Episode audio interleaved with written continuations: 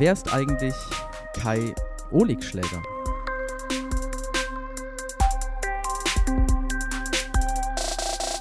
Bei mir am Telefon ist Kai Ohligschläger, ein Schlagzeuger, Musiker, Student hier in Osnabrück am Institut für Musik. Er studiert Schlagzeug. Kai, schön, dass du da bist. Hallo Tom. Kai, wie funktioniert das Schlagzeuger-Studentenleben in Zeiten von Corona? Was machst du gerade? Das ist eine gute Frage. Also bei mir ist es eher ruhig geworden. Also eigentlich so ein totales Kontrastprogramm von viel unterwegs sein hin zu gar nicht unterwegs sein und mehr daheim zu sein, viel Homeoffice quasi in Anführungszeichen. Also man kann üben, ein bisschen organisieren und bin viel im Proberaum auch und übe Schlagzeug. Das heißt, du übst nicht in deiner WG mit einem Schlagzeug, sondern fährst dann immer irgendwo in den Proberaum. Genau, das kann ich natürlich meinen Nachbarn nicht antun. Ja. Deswegen habe ich einen Proberaum, genau, und da ist auch alles super ausgestattet, da kann ich gut üben und kann laut sein, das ist im Hafen draußen, das ist ganz entspannt. Sehr gut. Ja. Und du gibst ja auch Schlagzeugunterricht, gibt es da jetzt auch digitale Wege, die das möglich machen? Tatsächlich gibt es ja, bei mir leider nicht. Ich habe nur ein paar Privatschüler, also ich habe jetzt keinen Musikschuljob, außer Vertretungsjobs mache ich sowas ja nicht. Das Problem ist, dass ich in meinem Proberaum kein Internet habe, beziehungsweise keine WLAN-Verbindung habe. Somit fällt es für mich auch in der Zeit leider flach. Das soll aber kommen demnächst, also von daher. Okay. Und kannst du trotzdem deine Schüler mit Übung versorgen oder üben sie weiter fleißig? Oder liegt das quasi gerade flach? Es geht eigentlich. Also immer wieder, die schreiben mich oft dann an und fragen, ob ich irgendwas hätte, und dann schicke ich denen das Sachen zu. Ich habe ja so viel Material über die Jahre gesammelt. Genau, ich habe noch ein, zwei Gitarrenschüler, die kann ich dann auch immer so mit so einem Video machen, beziehungsweise es geht auch per Skype ganz gut von daheim. Aber sonst liegt es eigentlich komplett flach, das Unterrichten gerade. Mhm. Ja. Wusstest du schon als kleiner Junge, dass du mal professioneller Schlagzeuger werden möchtest? Also ich habe davon immer geträumt, das war immer so mein Traum von Kind auf. Deswegen bin ich ja relativ früh schon, haben meine Eltern mich ins Schlagzeug geschickt. Also auch mal so musikalische Früherziehung, weil ich ja meine Familie so ein bisschen immer darauf geachtet hat, so musikalisch die Kiddies zu erziehen. Und da war ich sehr dankbar drüber und dann durfte ich relativ schnell in Schlagzeugunterricht, damit ich nicht immer die Töpfe einhaue bei meiner Mutter. Ja. Und hast du auch andere Instrumente ausprobiert? Tatsächlich lange Zeit nicht. Ich habe tatsächlich von Kind auf nur Schlagzeug gespielt, nichts anderes. Und bin auch später in meiner Teenie-Zeit, so mit 15, dann zur Gitarre gekommen und durch meinen früheren Jugendleiter und dann auch zum Klavier, noch etwas später. Du studierst jetzt Schlagzeug und auch Gitarre, wenn ich das richtig in Erinnerung habe, oder? Genau, also Schlagzeug und Nebenfach Klavier eigentlich, ja. Wobei mein zweites Instrument würde ich immer Gitarre sehen, weil ich das auch mehr spiele und damit auch Konzerte spiele manchmal. Deswegen Klavier spiele ich so für mich und auch benutze ich halt viel. Also es ist gut für Theorie und um Sachen zu arrangieren und Sachen zu schreiben. Dafür ist Klavier natürlich immer ein bisschen besser. Genau. Wie war dein allererster Auftritt als Schlagzeuger auf einer Bühne in deiner Kindheit oder Jugend? Erinnerst du dich daran? Ich habe damals mit meinem Bruder Jens, eine Band gegründet und wir hatten tatsächlich unseren ersten richtigen Auftritt, war bei einer Bibelschule in Kirchberg und in Süddeutschland, und das war, glaube ich, 1999 bei so einer 25-Jahr-Feier, und wir waren tatsächlich Schlagzeug, mein Bruder Keyboard, und da haben wir noch einen Gitarristen gehabt. Und wir hatten 4 Tänzerinnen, das war so ein Tanzteam, weil wir damals in der Tanzgruppe hatten. Und die haben getanzt, witzigerweise. Das war mein allererster Auftritt, tatsächlich. Stark. Und wie war das Feedback? Ganz nett, glaube ich. So genau weiß ich es gar nicht mehr. Aber ich habe tatsächlich an dem Tag dann einen Bibelschullehrer kennengelernt, der auch dann einige Jahre später auch mein Mentor wurde, bis heute noch. Cool. Also auf jeden Fall. Was war dein größter Auftritt bisher, also was das Publikum angeht? Mein größter Auftritt? Boah, das ist eine gute Frage. Ich glaube, es war Spring. Das sind ja, weiß nicht, wie das sind, 2.000, 3.000 Leute. Das ist so ein christliches Festival, was irgendwie alle 2-3 Jahre stattfindet?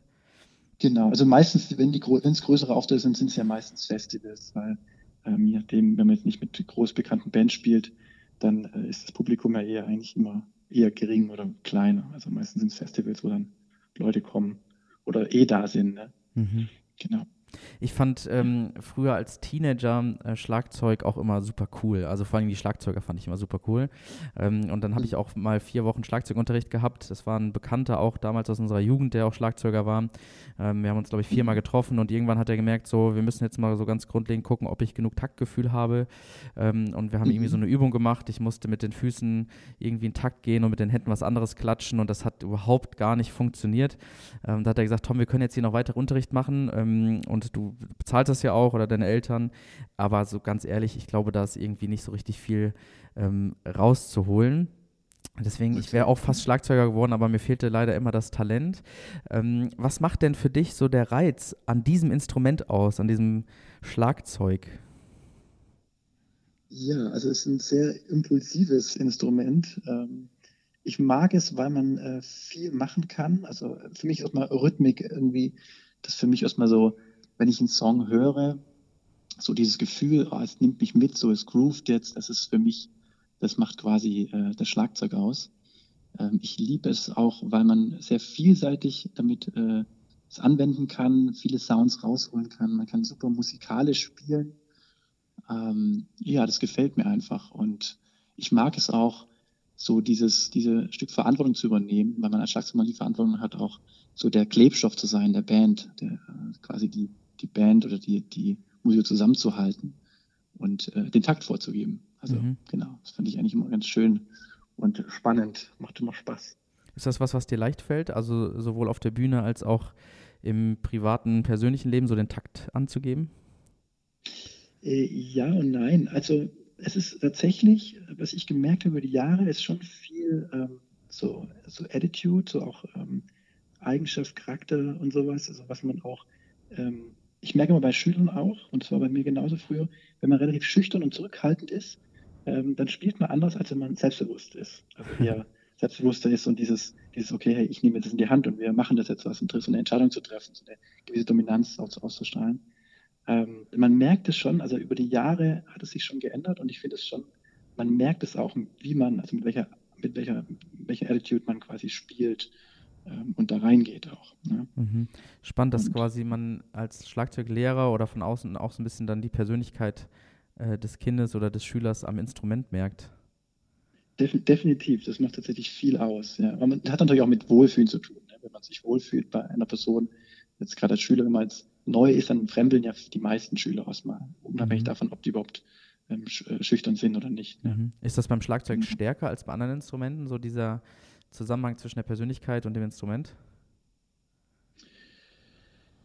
Nicht unbedingt, aber ich würde immer sagen, beim Schlagzeug merkt man tatsächlich in der Band, also man hört eher Fehler und man hört eher, ob man Verhalten spielt oder nicht, als bei anderen Instrumenten, würde ich behaupten. Mhm. Wie kann ich mir so ein Studium als Schlagzeuger vorstellen? Also sitzt du dann den ganzen Tag am Schlagzeug und trommelst oder was macht man da so? Das ist eine gute Frage, ja. Also so habe ich mir das früher vielleicht auch vorgestellt. Tatsächlich ist das total anders. Also Schlagzeugspielen ist nur ein Teil davon. Je nachdem, wie viel man selber natürlich Initiative zeigt und übt, variiert das natürlich bei Menschen oder bei den Studenten. Aber man hat natürlich auch, wie bei jedem anderen Studium auch, ist ja Musikwissenschaften zum Beispiel, ne, also Wissenschaftler oder auch Pädagogik, wir haben ja hier nicht rein künstlerischen Studiengang, sondern auch künstlerisch-pädagogisch. Das heißt, wir haben viel hatten viel Pädagogikfächer, Methodik, Fachdidaktik, kreative Rhythmusvermittlung und das Ganze, was man ja auch braucht, um später das, was man gelernt hat, auch nicht nur anzuwenden, sondern auch weiterzugeben, was das Ziel auch sein soll. Also wir werden ja auch als Pädagogen ausgebildet, Schlagzeugpädagoge zum Beispiel, in dem Fall. Ja. Ich habe dich am Anfang als Student bezeichnet. Bist du, also hast du dein Studium schon abgeschlossen? Ich muss sagen, ich weiß es gerade ehrlich gesagt gar nicht. Nee, tatsächlich, ich bin noch dabei. Es ist immer so, bei Musik ist es immer so ein bisschen, man lässt sich immer Zeit, weil der Fokus eher auf das Kontakteknüpfen und Spielen ist. Und deshalb bin ich so ein kleiner Langzeitstudent, beziehungsweise noch nicht Langzeitstudent offiziell, aber ich lasse mir sehr viel Zeit, weil ich einfach mir geht es vor, dass ich einfach viel spiele, dass ich viel unterwegs bin. Mhm. Da ist mir manche Sache einfach nebensächlich und ich habe tatsächlich schon Prüfungen deswegen verschieben müssen oder einfach verschoben, weil ich einfach einen Konzerttermin habe oder auf Tour war. Ja. Von daher. Ich habe auch den Eindruck, ich war auf so ein paar Abschlusskonzerten von IFM-Studenten und dann habe ich auch gefragt, so, und jetzt bist du fertig? Und dann kam oft so die Antwort, ja, theoretisch schon, aber ich muss noch meine Bachelorarbeit schreiben. Also da habe ich den Eindruck, das hängt immer dann noch so ein bisschen nach. Das ist immer der Endgegner. Also man muss dazu sagen, wir Künstler, wir lieben praktisch und künstlerisch tätig zu sein. Aber sobald es um Schriftliche geht, ist es bei vielen so eine Last. Also auch selber schwer, schriftliche Sachen abzugeben, beziehungsweise einfach generell zu schreiben. Ich war auch nie der Beste so in Deutsch, ne? Aber es ist für mich immer, alles was Schreiben angeht, zieht sich immer so ewig und da traut man sich immer nicht so ran, sagt man. Man schiebt es immer gern so vor sich her. Du hast gesagt, du bist viel unterwegs als Schlagzeuger und wenn man dich so ein bisschen bei Social Media verfolgt und wir kennen uns ja jetzt auch persönlich schon, dann sieht man oft Stories, wo du irgendwie im Zug sitzt oder irgendwo in Deutschland unterwegs bist. Kannst du mal so beschreiben, in welchen Bands, in welchen Kombos du gerade aktiv bist? Aktuell habe ich 3 bzw. 4 Projekte. Mein allererstes Projekt habe ich immer noch, das ist ein Singer-Songwriter und Künstler aus Nürnberg, ein richtiger Franke, ein sehr guter Freund von mir, mit dem ich schon lange, seit 6, 7 Jahren Musik mache. Das ist so, da haben wir 2 verschiedene Projekte, einmal ist es so ein Gypsy Jazz Swing-Projekt, so ein bisschen Roger Cicero, Annette Lusian und so Django Reinhardt, mit so einem Kontrabassisten und früher war Saxophonisten, zwischen einem Geiger. Und dann mit dem habe ich auch noch ein Duo-Projekt, wo wir viel zu zweit unterwegs sind, so gerade so für Hochzeiten, Firmenfeiern oder irgendwelche Geburtstage. Und auf den Malediven oder in Ägypten, das ist doch, glaube ich, auch die... Genau, ja, das ist diese Kombo. Das tatsächlich, da hatten wir mal, es ging um so Management aus München und da kamen wir in Kontakt mit TUI und Robinson Club, das sind solche verschiedene Urlaubsclubs, die es weltweit gibt. Und so kamen wir, dass wir mal da eingeladen wurden und so kam, dass wir dann auf Malediven mal gegangen sind oder nach Ägypten. Und da gibt es ja verschiedene Clubs, die wir immer wieder mal abklappern oder geplant haben abzuklappern. Genau. Cool. Warst du schon an Bands, Kombos? Ja, genau. Ich habe noch tatsächlich noch ein Christlingsprojekt hier aus Osnabrück, Björn Amadeus, den kennst du ja auch. Mhm. Und mit dem mache ich jetzt auch schon länger Musik, seit 2016, das erste Konzert gespielt und das finde ich auch ein sehr spannendes Musik. Ich finde ihn auch ein super, also einfach vom Typ her klasse, aber auch musikalisch, auch so das neue Album, was jetzt rauskommt, bin ich sehr gespannt drauf. Mit dem bin ich auch relativ viel unterwegs gewesen und bin viel unterwegs.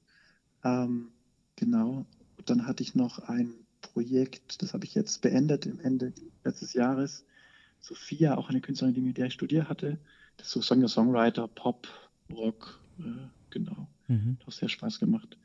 Und dann habe ich noch eine iranische Künstlerin, Daria. Mhm. Die ist mehr im christlichen iranischen Bereich unterwegs, arbeitet für Elam Ministries. Und mit der bin ich viel unterwegs gewesen, zurzeit gerade wenig. Da spielt witzigerweise auch mein Bruder Klavier. Der, mit dem du die Band gegründet hattest? Genau, richtig. Ach, und cool. Die hatte ich damals kennengelernt durch Nia Wortmusik. Kennst du ja auch. Ja. Und da habe ich damals eine Tour gespielt und da habe ich dann 2 Leute kennengelernt, unter anderem die Daria, mit der ich dann anschließend weiter Musik gemacht habe. Genau. Cool. Und wenn ich das richtig verfolgt habe, Daria macht iranische Musik und englische Musik oder was ist das? Genau, also die schreibt selber Songs und übersetzt auch viele Songs ins Iranische oder ins Farsi heißt ja die Sprache. Mhm. Und wir machen viel Englisch, Deutsch und Farsi. Die eigenen Songs sind alle in Farsi. Und das ist so ein bisschen orientalischen Touch natürlich, poppig orientalisch. Also die Presse hat schon drüber geschrieben, meinte, für den Osten zu westlich, für den Westen zu östlich. Mhm. Und es trifft eigentlich ganz gut, also so was in dazwischen sozusagen. Und macht super Spaß, weil sowas hat man natürlich jetzt nicht so oft oder spielt man natürlich nicht so oft, sowas Orientalisches. Hat zwar immer mehr und mehr Einfluss in den heutigen Popmusik, aber Das finde ich total toll und was Abwechslungsreiches auf jeden Fall. Mhm. Du bist also in unterschiedlichen Kontexten unterwegs, also irgendwie spielst bei Leuten, die gerade im Urlaub sind, auf Hochzeiten, Menschen, die irgendwo in eine Kirche in ein Konzert gehen oder, weiß ich nicht, irgendwo bei einem Festival oder so sind. Mhm. Hast du so besondere Momente oder besondere Erlebnisse von Konzerten, die dir in Erinnerung geblieben sind?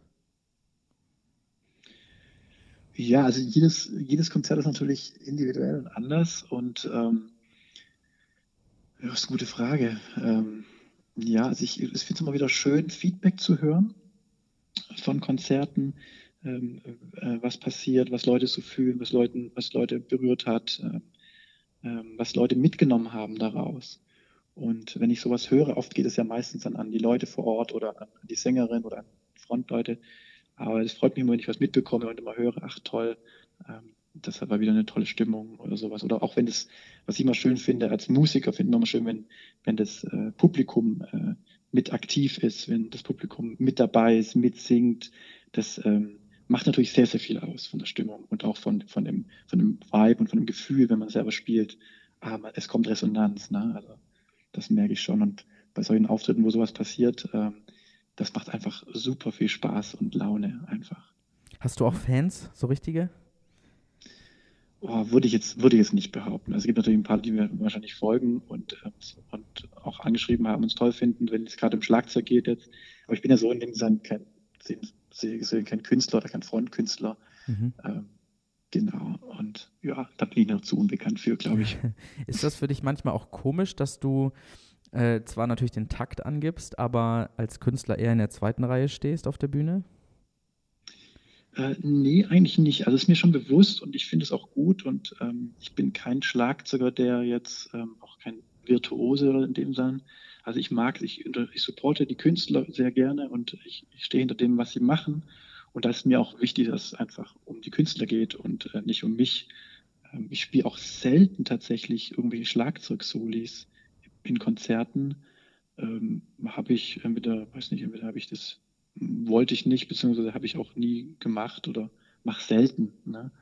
Und weil es einfach auch nicht so musikalisch im Fokus ist, ne? Beim Lobpreiskonzert oder es stehen einfach andere Sachen im Mittelpunkt, ne? Oder andere Sachen im Fokus als jetzt das Schlagzeug oder die einzelnen Instrumente in der Band. Mhm. Hast du so einen Traum, wo du hin möchtest als Schlagzeuger? Hast du so Ziele? Ja, also mein Ziel ist schon, viel zu spielen und das darf ich viel machen und das freut mich sehr, wobei ich mehr weg von dem nur Schlagzeuger sein weg möchte, hin zu einem, der einfach auch drüber hinaus, also ich liebe es auch einfach Musical Directing zu machen, also oder auch Songs zu schreiben, Sachen zu arrangieren, Workshops zu geben, zu unterrichten, aber ein bisschen drüber hinaus als der normale Schlagzeugerjob oder sogenannter Sideman-Job zu machen. Und genau, das ist so mein Ziel, mehr zu machen als nur hier, das ist Kai, das ist der Schlagzeuger. Mhm. Ja. Du hast eben erzählt, dein erster Auftritt war bei einer Bibelschule und ein Bibelschullehrer ist der Mentor gewesen. Der Glaube ist für dich also auch schon immer irgendwie am Start gewesen? Genau, ja. Also ich bin in der christlichen Familie aufgewachsen, christlich erzogen worden und das bin ich sehr dankbar drüber, diese Werte mitgenommen zu haben und auch eine Familie zu haben, die da einfach uns mal mitgenommen haben, uns auch gut geprägt haben, dahingehend, auch immer supportet haben bei allem, was wir machen. Und es ist für mich sehr wichtig, ich bin in einer EFG groß geworden, in Aalen in Süddeutschland und bin da auch reingewachsen und später auch mehr und mehr habe ich so habe ich einfach Spaß dran gefunden und Freude dran gefunden, auch Jugendarbeit zu machen oder mit Jugendlichen zu arbeiten, Hauskreisarbeit zu machen. Und das hat mir immer sehr Spaß gemacht und deswegen würde ich das gerne immer wieder weitermachen, so, aber durch natürlich die Zeit heute, dass man sich viel unterwegs ist, gerade am Wochenenden, wo Gottesdienste sind, verpasst man leider oft was und finde ich manchmal immer schade, wenn man dann so sonntags einen Gottesdienst verpasst oder einfach mal unterwegs ist oder auf der Straße ist, wenn die anderen Gottesdienst feiern. Welche Rolle hat so Kirche gespielt, was so deine Musikalität angeht, so dein Werdegang als Musiker? Sehr, sehr viel tatsächlich. Ich habe angefangen mit 9 oder 10 zum ersten Mal im Lobpreisteam zu spielen. Bei uns kam damals ein Ehepaar in die Gemeinde Gelhardt, Frank und Elke Gelhardt, auch eine Musikerin. Und die hat mich ins Lobpreisteam geholt. Die haben damals angefangen, Lobpreis zu machen bei uns. Und ich war damals knapp 10 oder so und konnte wahrscheinlich nicht mal richtig den Takt halten und durfte schon mittrommeln. Und das hat mir schon viel ausgemacht, weil ich dadurch einfach auch Spielpraxis bekommen habe und sozusagen jeden zweiten Sonntag gespielt habe. Und das hat mir schon sehr, sehr geholfen. Also weil so, sonst kriegt man als Junge jetzt normal nicht viel Spielpraxis, weil man dem Alter noch weder Bands noch irgendwas hat. Und da hat mir das natürlich schon sehr, sehr gut und hat mir auch natürlich sehr geholfen und sehr gefördert auch in meiner musikalischen Werdegang. Mhm. Du warst ja auch schon in unterschiedlichen Gemeinden unterwegs, beziehungsweise in unterschiedlichen, also du hast gesagt, du warst jetzt bist in der EFG groß geworden, jetzt hier bist du in der FEG. Was hast du so für Kirchen alle schon mitgenommen? Boah, also meistens sind es Freikirchen gewesen. Also wie gesagt, EFG war so das Erste, dann in der FEG war ich auch schon mal im Süden, da bei Kandern, da war ich in der FEG und in der FCG, Freikristengemeinde. In Nürnberg, wo ich studiert hatte, 2 Jahre, war ich im ICF, National Christ Fellowship Church, aus Zürich sind die bekannt, finde ich auch eine sehr, sehr coole, sehr, sehr moderne Gemeinde auch. In Kanada war ich in einer sogenannten E-Free Church, sehr auch modern, eigentlich auch eine Freikirche, und in einer Anglican Church, das ist sehr, also sagt ihr vielleicht was? Anglikanische Kirche, ja, dann in Kanada war das auch, oder war das dann in England? Genau, in Kanada. Und das war auch interessant, also war es komplett anders, war sehr eher konservativer mit Pastor mit Gutte, Pfarrer Gutte. Aber es ist total toll, also auch eine sehr, sehr coole Gemeinde. Das war die Gemeinde, wo meine Gasteltern hingegangen sind. Und ja. Mhm. Und wenn du jetzt schon so viel kennengelernt hast, gibt es so Sachen, die dir besonders hängen geblieben sind an so den unterschiedlichen Kirchen? Also so, wo du gemerkt hast, da sind die Kirchen besonders gut drin oder haben vielleicht auch noch Potenzial nach oben? Also jede Kirche, die Gemeinde hat ja so sein eigenes Ding. Und ich finde es total cool, diese Vielfalt der verschiedenen Gemeinden. Was ich immer sehr, sehr mag, ist eine gewisse Struktur und eine so wie so ein Vision Statement, so eine Art, so ein Herz der Gemeinde. Wenn ich weiß, was das Herz der Gemeinde ist, was die Gemeinde für Ziele hat, für Visionen hat, was sie so für Aktionen planen und auch anbieten. Sowas finde ich immer ganz spannend und auch zu gucken, kann ich das teilen, finde ich das super, möchte ich mich da einbringen. Und gerade Gemeinden mag ich immer sehr, die Menschen auch herausfordern und auch fördern. Das habe ich viel erleben dürfen. Einfach, dass Gemeindenleiter aufeinander zukommen und sagen, hey, hast du nicht Lust, mal das zu machen? Hast du nicht Lust, das zu machen? Und man entdeckt quasi in der Gemeinde seine Gaben oder bestimmte Talente, die man vielleicht davor noch nicht entdeckt hat, weil sie noch in einem schlummern, aber die noch nicht rausgekitzelt worden sind. So. Mhm. Spannend, ja. Ja, das ist ja auch das, was du auch mitmachst, wenn du irgendwie junge Menschen in Gemeinden begleitest, Lobpreisbands schulst und begleitest. Das ist dann ja auch eine Investition und ja auch eine Herausforderung natürlich dann für die jungen Leute, wo sie ihre Talente entdecken können, ne? Genau, also ich mag das immer. Also ich bin selber damals ein bisschen so herausgefordert worden und rausgekitzelt worden durch meinen Mentor damals auch. Aber ich finde es immer super, weil es gibt so viele Leute, die trauen sich nicht, aber sind total talentiert und begabt, aber es fehlt so dieser erste Schritt, so dieses, dass man so nicht ins kalte Wasser direkt schubst, aber so mit einem da hineingeht und sagt, komm, probier das doch mal. Und du merkst es selber schon als Pastor auch, wenn du Leuten fragst, hey, kannst du mir vorstellen, das und das zu machen? Und es entpuppt sich nachher später jemand, der Moderation macht oder sowas, als ein Moderationstalent. Und ich so, wow. Aber er hätte sich wahrscheinlich nie getraut, selber zu fragen und zu sagen, ich würde das gerne machen. Ja. Und es braucht immer so einer, der so den ersten Schubs gibt. Und das mag ich bei Teens und Jugendlichen, das herauszukitzeln und zu schauen, hey, trau dich so, sei mutig und probier es aus. Ne? Ja. Ich glaube, das macht ja auch ganz, ganz viel was mit Leuten, wenn sie merken, da ist jemand anderes, der traut mir etwas zu und der sieht vielleicht was in mir, was ich selbst noch nicht gesehen habe. Ich merke das immer, wenn wir für bestimmte Bereiche Leute suchen, für Mitarbeit und so offen kommunizieren, wer hat Lust, was zu machen, da kommt super wenig bis null Resonanz, aber wenn man Leute persönlich direkt fragt, hier hast du Bock, das und das zu machen, fühlt man sich dann ja auch viel mehr wertgeschätzt und gesehen. Also das finde ich, einen ganz, ganz wichtigen Punkt. Und leider manchmal geht es mir und auch vielleicht uns als Leitung noch so, dass wir eher so auf das Defizit gucken, zu sagen, okay, in dem und dem Bereich brauchen wir Mitarbeiter, wer hat Lust, aber eigentlich ist es viel, wie du schon gesagt hast, viel effizienter und auch für die Leute besser zu sagen, wir gucken, was können die einzelnen Leute einbringen und wen können wir da fördern und auch herausfordern, ja. Du bist ja mein Produzent dieses Podcasts sozusagen, wenn man so will. Ich habe dich gefragt, ob du mich da supporten kannst. Dir schicke ich immer die Aufnahmen zu. Du hörst es dir nochmal an, guckst, wo vielleicht nochmal ein bisschen was vom Ton bearbeitet werden muss. Du hast die wunderbare Musik gemacht. Ich habe Kai vorher gesagt, hier, ich will einen Podcast machen und hätte Bock auf so ein kurzes Intro und ein Outro. Und Kai hat sich hingesetzt und einfach was eingespielt, richtig cool. Du hörst, ich glaube ja fast alle Folgen einmal nochmal durch. Deswegen hast du die jetzt kommende Frage auch schon sehr häufig gehört, die mit der Farbe. Und für dich ist jetzt die Herausforderung, eine Farbe zu wählen, die es noch nicht gab. Also, wenn christlicher Glaube eine Farbe wäre, welche wäre das? Ich helfe nochmal so ein bisschen. Also es gab schon mehrmals Weiß, wir hatten schon dunkelgrün, wir hatten lila, wir hatten blau und jetzt musst du eine Farbe finden, die wir noch nicht hatten. Schwierig. Also ich hätte auch auf grün getippt. Ich würde dann statt dunkelgrün Naturgrün sagen. Also für mich ist, Glaube hat auch für mich was Natürliches und für mich auch, wenn ich rausspaziere, ich gehe auch gern auf draußen spazieren.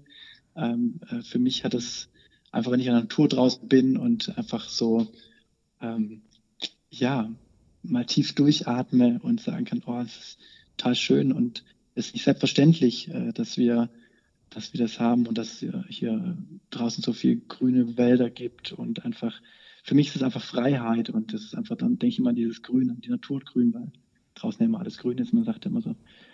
Das gefällt mir, das ist für mich Glaube, weil es einfach, ich verbinde damit einfach rauszugehen, in die Natur, spazieren zu gehen, durchzuatmen. Ich glaube, ich kann das gelten lassen, weil Grün hatten wir sonst, glaube ich, nur bei Patrick Salm, der dunkelgrün gesagt hat, weil die Tapete seiner Oma im Hintergrund an dem Tisch, die war immer dunkelgrün. Und dann ist es jetzt doch eine andere Assoziation. Also das, das können wir gelten lassen. Ja. Welche Rolle spielt so der Glaube in deinem Alltag? Hast du so feste Rituale, nimmst bestimmte Sachen, die du so machst? Und welche Rolle spielt der Glaube auch so bei deinem Beruf als Künstler? Ja, also bei mir ist natürlich unterschiedlich, je nachdem, wie beschäftigt man ist. Ist jeder Tag anders durchstrukturiert, beziehungsweise anders geplant oder oft auch mal gibt es Tage, wo ich einfach mal relaxen muss. Also ich habe da noch keine richtige Struktur und jetzt gerade durch Corona-Zeiten habe ich auch jetzt mir eine neue Struktur aufbauen müssen, weil man ja sonst leicht in den Tag reinleben kann. Also ich versuche immer, mir morgens eine Zeit zu nehmen für mich. Ich weiß, dass es mir gut tut. Ich mache es nicht immer leider, aber wo ich einfach eine Zeit habe für mich, wo ich lesen kann, wo ich Lobpreis machen kann. Ich mache sehr gerne Lobpreis daheim auch mit Gitarre und das genieße ich und das brauche ich auch. Ich weiß, dass es mich aufbaut. Und natürlich, wenn man viel unterwegs ist, muss man halt schauen, wie man sich solche Freiräume schafft. Ne? Und wenn ich unterwegs bin, liebe ich es auch, diese Mischung zu haben zwischen säkularer Musik oder auch christlicher Musik. Das gemeinsam zu haben und nicht nur quasi in der christlichen Blase zu leben und christliche Musik zu machen, sondern auch diesen Kontakt zu haben zu Leuten, die Jesus nicht kennen. Und das finde ich immer toll, weil man auch da immer eine neue Herausforderung findet und auch selber als Christ herausgefordert ist, aber auch Segen sein kann vielleicht und darüber ins Gespräch kommen kann mit Leuten. Mhm. Gibt es, also ich nehme das manchmal so wahr, dass so aktuelle Lobpreismusik, die hat ja immer auch einen gewissen zeitgenössischen Anklang sozusagen, also da sind dann Einflüsse irgendwie aus der Popmusik so drin oder so. Gibt es das auch andersrum, dass christliche Musik säkulare Musik beeinflusst, hier so in Deutschland? Ja, leider ist es in Deutschland noch sehr getrennt, diese Szene, was ich sehr, sehr schade finde. Es gibt auch diesen Lobpreisstempel, so diese Art Lobpreis. Und das finde ich sehr schade, weil das ist in anderen Ländern wie zum Beispiel Amerika komplett mehr gemixt. Also man sieht ja auch bei den ganzen Awards und Sachen, TV-Shows, dass da einfach christliche Musiker ganz normal ausgezeichnet werden, auch quasi in den Bereichen. Und das ist ja auch in den Charts, also hier Australien zum Beispiel, Hillsong, mit in den Charts mit drin, in den Top-Platzierungen und so. Ne? Mhm. Das finde ich, gerade in Deutschland ist es sehr, sehr getrennt und man weiß, ah ja, was machst du Musik? Ah ja, ist ja diese christliche. Also es ist sehr, sehr getrennt, diese Szene, was ich sehr, sehr schade finde. Mhm. Darum finde ich es immer umso besser, wenn Künstler auch Songs schreiben, wo man auch sieht, ah ja, cool, es ist eine Message dabei, aber es ist nicht unbedingt gerade diesen Stempel christliche Musik oder Lobpreis. Mhm. Sehr spannend, weil sich das in Deutschland, in Europa verändert hat, weil früher die Kirchenmusik, also so klassische Kirchenmusik natürlich ganz, ganz stark prägend war, weil eben da auch so die großen Musiker, Komponisten, Arrangeure halt hauptsächlich auch viel in Kirche gearbeitet haben und Kirchenmusik geschrieben haben. Das ist ja in den USA irgendwie, weiß ich nicht, Casting Crowns oder jetzt in den Charts dieses You Say, ich weiß nicht von wem, wie die junge Dame heißt, was auch dann teilweise hier im Radio läuft und ja, das, Idol, ja, genau. Das habe ich hier auch bei 1 Live schon mal gehört und das ist ja eigentlich auch so auch ein klassischer christlicher Lobpreissong irgendwie. Eigentlich total, ja. Ja, das ist spannend. Wahnsinn. Vielleicht gibt es da irgendwann nochmal Leute, die da in Deutschland auch mehr sozusagen die beiden Szenen verbinden. Das ist sehr cool. Da ist definitiv Luft nach oben, genau. Ja. Aber ich nehme das auch wahr, dass da viel Bewegung drin ist. Also dass es auch ja mittlerweile sehr viele unterschiedliche Musikerinnen und Musiker gibt, die genau nicht so, ich will jetzt ja mal sagen, so klassisch Feier-Jesus-Lobpreismusik machen oder irgendwie klassisch Hillsong-Lobpreismusik, sondern dass da so ein bisschen auch ein Mix drin ist irgendwie. Ja, das stimmt. Sehr cool. Was steht heute bei dir noch an am grünen Donnerstag? Och, bei mir, ich gehe jetzt nachher noch in meinen Proberaum. Das ist mein Ziel, so jeden Tag ein bisschen was zu machen. Ja. Und ja, sonst eigentlich so viel nicht mehr. Also ein bisschen üben und dann wahrscheinlich noch ein bisschen raus, Sport zu machen, habe ich auf jeden Fall auch Lust und werde ich nachher noch machen. Ein bisschen joggen zu gehen. Man muss sich ja ein bisschen fit halten, so, damit man nicht einrostet hier. Ja, die Gefahr ist groß. Zeit. Ich setze mich heute Nachmittag auch noch aufs Fahrrad mit meinem Sohn, dann kann man ein bisschen durch die Gegend cruisen. Sehr gut, sehr Kai, schön. Wen möchtest du denn noch grüßen? Auch du darfst natürlich am Ende dieses Podcasts jemanden grüßen, der oder die das vielleicht hören wird. Ja, ich grüße einmal meine Freundin in Hamburg. Mhm. Das habe ich mir vorgenommen. Und meinen besten Kumpel aus dem Süden, Jonathan Scherer. Der wird das bestimmt auch anhören. Und meine liebe Familie natürlich, die ich leider nicht sehen kann zurzeit. Aber vielleicht nach der Corona-Krise. Mhm. Genau. Kannst du deine Freundin zwischendurch sehen oder habt ihr auch gesagt, erstmal in der Corona-Zeit keine Besuche? Ja, wir haben gesagt, wir warten bis zum 20. und dann werde ich auf jeden Fall hochfahren. Genau, aber die arbeitet ja auch, die muss ja auch ständig arbeiten. Ja. Die ist ja mit Kids und Jugendlichen, die passen ja nicht auf sich selber auf. Leider nein. Sehr gut, Kai, ich danke dir ganz herzlich für dieses Gespräch und natürlich auch für deine Arbeit, die du hier in diesen Podcast reinsteckst. Das ist ein sehr großes Geschenk und ich wäre sonst aufgeschmissen, das vernünftig irgendwie an den Start zu bringen. Deswegen vielen, vielen Dank. Alles Gute dir, Gottes Segen und hoffentlich sehen wir uns bald auch in echt wieder. Ja, aber ich danke dir, Tom. Ne? Schönen Tag dir dann. Dir auch, ciao.